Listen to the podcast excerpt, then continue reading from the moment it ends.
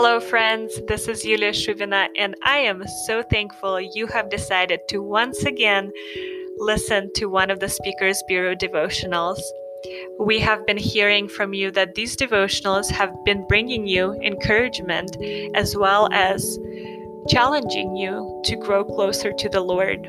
And that is exactly our prayer for these devotionals that God will use them to encourage you, but also to draw you closer to Himself.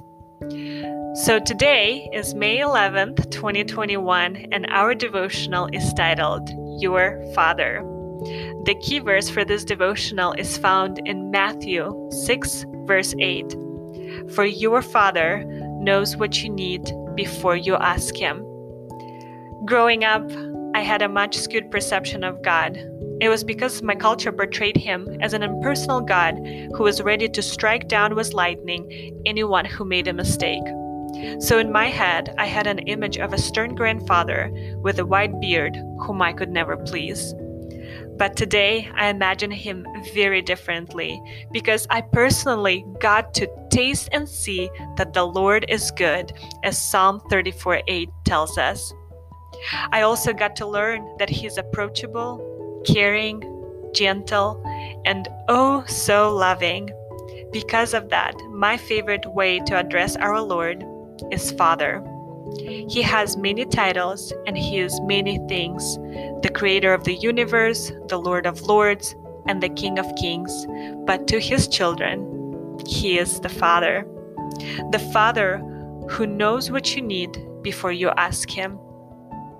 If you carefully read through the Sermon on the Mount documented in Matthew chapters 5 through 7, you will notice that Jesus makes 11 separate references to God as your Father. Listen to just a few of them.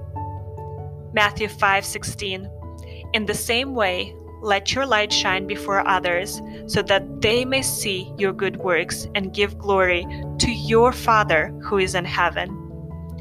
Matthew 5:45 but I say to you, love your enemies and pray for those who persecute you, so that you may be sons of your Father who is in heaven. Matthew 6 1 Beware of practicing your righteousness before other people in order to be seen by them, for then you will have no reward from your Father who is in heaven.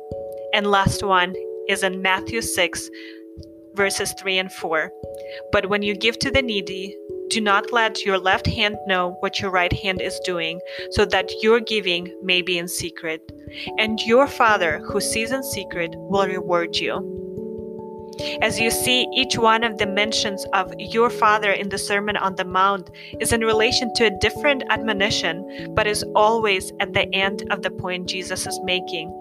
This places emphasis on the central position God should have in our lives and our actions but even when admonishing and discipling us, disciplining us, He does so as our loving Father, desiring our growth, not condemnation. And when we are under care and instruction of a loving figure, not a distant Lord, our natural response is to please and honor Him, not to keep sinning.